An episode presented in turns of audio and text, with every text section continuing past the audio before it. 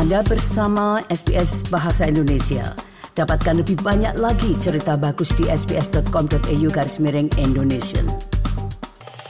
Bersama dengan SBS Indonesia ada Andy Dharma selaku Ketua Panwaslu Sydney. Pak Andy, kalau Panwaslu Sydney apakah wilayahnya sama juga termasuk New South Wales, South Australia dan juga Queensland, Pak? Ya, betul sekali. Um, kita bertiga ini bagi-bagi tugas karena wilayah kami ini tiga ya. Beda dengan negara-negara lain tentunya. Karena Panwaslu sekarang itu identik dengan kota gitu. Namun uh, Panwaslu Sydney ini terkhusus Panwaslu Sydney ini ada tiga wilayah, tiga state. Satu di Queensland dan satu lagi di South Australia, Adelaide. Dan juga saya bertugas di uh, Sydney. Oke, okay, berarti ada petugas lain begitu yang tanggung jawab untuk uh, lingkungan di Queensland dan juga South Australia, Pak? Iya, tentunya ya tadi saya katakan kita bagi-bagi tugas masing-masing wilayah satu orang. Oke, Pak Endi, ya. ini um, di satu hari setelah pemungutan di tanggal 11 ini Pak, ada informasi tidak akhirnya kemarin dari jam 9 pagi hingga jam 7 yang dijadwalkan untuk pelaksanaan pemilu, ini berjalan seperti apa kalau boleh dirangkum oleh Pak Endi?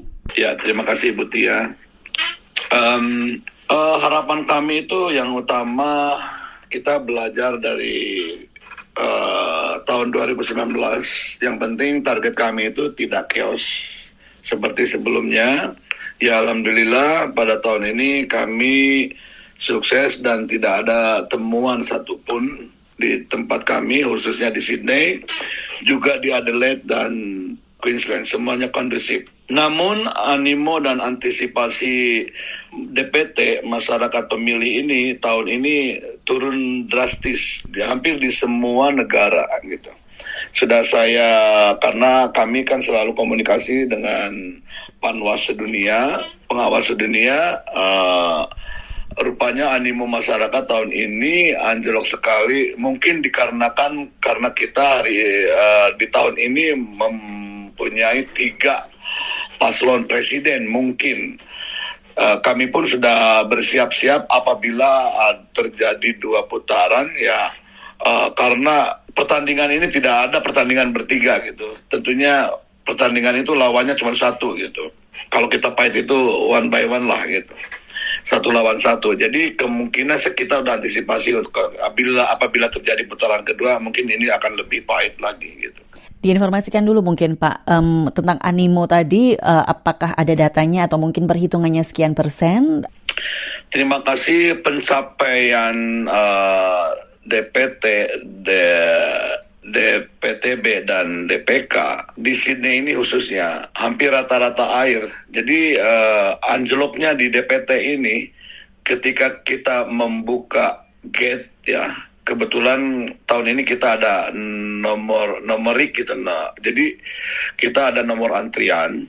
Untuk menghindari antrian juga uh, animo masyarakat untuk di DPT pada khususnya anjloknya itu drastis gitu. Hampir uh, uh, 25 persen yang uh, mereka mencoblos di yang khususnya di DPT jadi uh, justru ledakan itu terjadi di DPTB dan DPK. DPK aja kita uh, sampai 2000 lebih gitu. Jadi hampir rata-rata Bu ya. Beda dengan tahun-tahun sebelumnya dia selalu dominan di DPT gitu.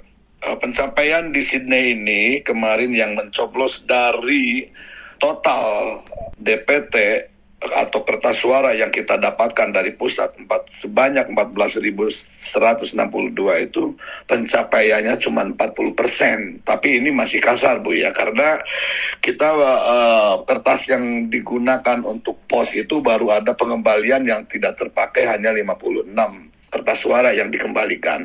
Namun sisanya itu itu uh, mereka itu kita belum bisa mendeteksi khusus yang pos ini yang mereka itu uh, yang mencoblos itu berapa itu belum bisa kita mendeteksi bu. Jadi belum dat uh, data pastinya belum uh, masuk, masih dalam perhitungan. Belum. Tetapi uh, tadi yang Pak Endi bilang 14.162 itu surat suara yang diberikan ke Sydney, begitu? Ya, ke Sydney. Sampai saat ini kertas yang sudah dipergunakan plus pos itu 40 persen, Bu. 40 persen. Seperti di Melbourne lebih anjlok daripada kita. 30 persen dari 12.357 kertas suara yang didatangkan dari KPU. Juga PET masih lebih bagus 45 persen dari kertas suara 5.308. Uh, kalau kita ketahui ya, kayak di Melbourne ini kan lokasi uh, pencoblosan TPS ini sama tempatnya. Jadi nggak nggak ada nggak ada masalah dibanding di Sydney karena Sydney ini sekarang dilaksanakan di satu titik. Kenapa dilaksanakan di dalam satu titik? Karena ingin uh, mempermudah uh, pengawasan dari saya sendiri sebagai pengawas. Beda dengan tahun sebelumnya ada di lima titik karena tahun sebelumnya kita uh, memakai sistem radius ya. Jadi mereka itu radius 20 km ada di lima titik gitu, Bu. Ya.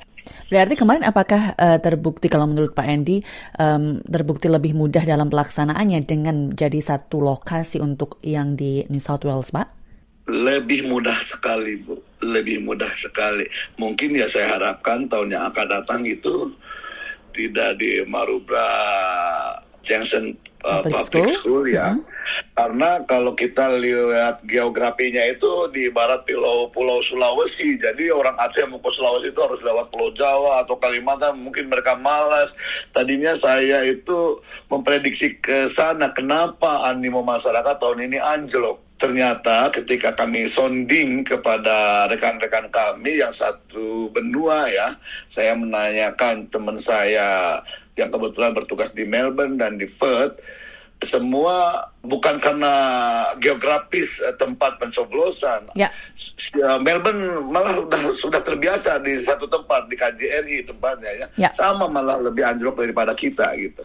Namun kami udah semalam pun sudah bisa menampung uh, aspirasi dari masyarakat, dari paslon juga memohon untuk tahun yang akan datang itu dikembalikan seperti semula lima titik, tapi kami merasa keberatan di situ.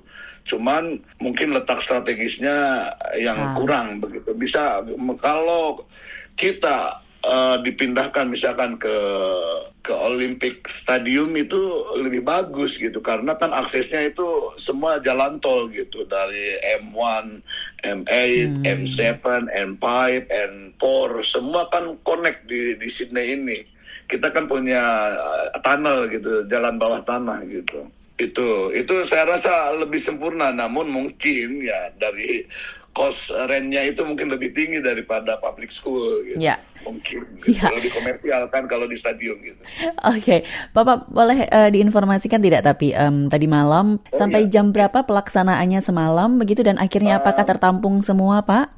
Ya, alhamdulillah kalau peserta pemilu ya di luar DPT ini uh, dan D D DPK ini yang tidak terdaftar sama sekali. Ya. Uh, uh, kita uh, tersalurkan semua gitu. Sampai gate uh, kita sampai gate terakhir itu jam 8.30 itu sudah sudah nggak ada orang masuk lagi.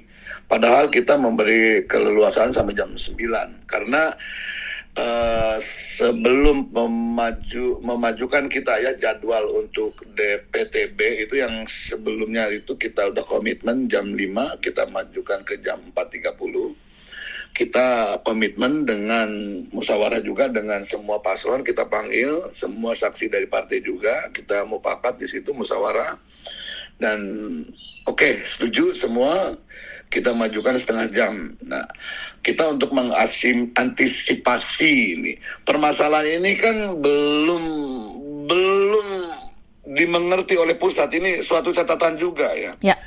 Untuk pusat ini karena di luar negeri ini masyarakat kita itu kan pekerja semua. Ya. Rata-rata ledakan itu di, di jam 4 ya. itu. Uh, mereka juga cukup sabar untuk dibukanya DPTB dan DPK ini sampai menunggu di bazar. Untung kami dari ada kerjasama dengan Indonesian Community Council. Uh, kebetulan presidennya saya sendiri, kami mengadakan bazar jangan sampai masyarakat itu marah menunggu lama lelah gitu jadi di situ ada hiburan ada bazar makanan ada perform jadi mereka merasa terhibur gitu. menunggunya juga walaupun lama tidak terasa lama gitu ketemu kawan sesama etnisnya, sebangsanya gitu, sekomunitasnya. Jadi tidak merasa jenuh dan uh, antusias sekali dengan adanya hiburan ini gitu. Betul betul. Gitu. Tapi kemarin berarti um, tentang aturan tanda kutip bahwa pemilihan dilakukan selama 10 jam itu berarti kita extended ya Pak ya? Iya. Uh, ada koordinasi dengan uh, pusat begitu? Uh, kalau masalah ini kita uh, di, apa namanya itu punya ini sendiri ya. Kita nggak uh, ada kebijakan sendiri gitu pak? Ada kebijakan sendiri gitu. Kebijakannya tiap tiap negara beda. Jadi kita ambil musyawarah mufakat aja berarti akhirnya gate tutup kemarin jam 8.30 ya Pak Endi betul? Kita tutup jam 9 tetap walaupun nggak ada orang masuk gitu. Tetap karena kita udah sepakat.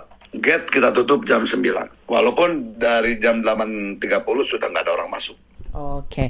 Kita pun harus baik-baik dengan pihak uh, sekolah ya yang memiliki gedung tersebut. Karena kalau terjadi putaran kedua ini kan Maret sampai Juni ini, April, Mei, Juni tiga bulan.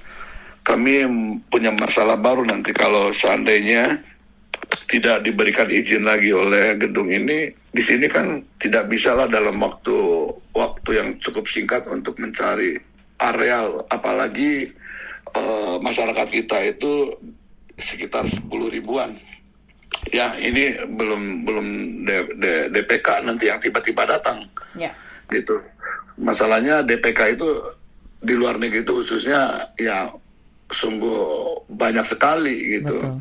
Itu pertimbangan kami itu kan di daerah pencoblosan kemarin saja pertimbangan kita itu kan lahan parkirnya kurang memadai, takut mengganggu masyarakat setempat. Ya. Ini makanya untuk ke depannya kita agak ini juga agak riskan juga gitu.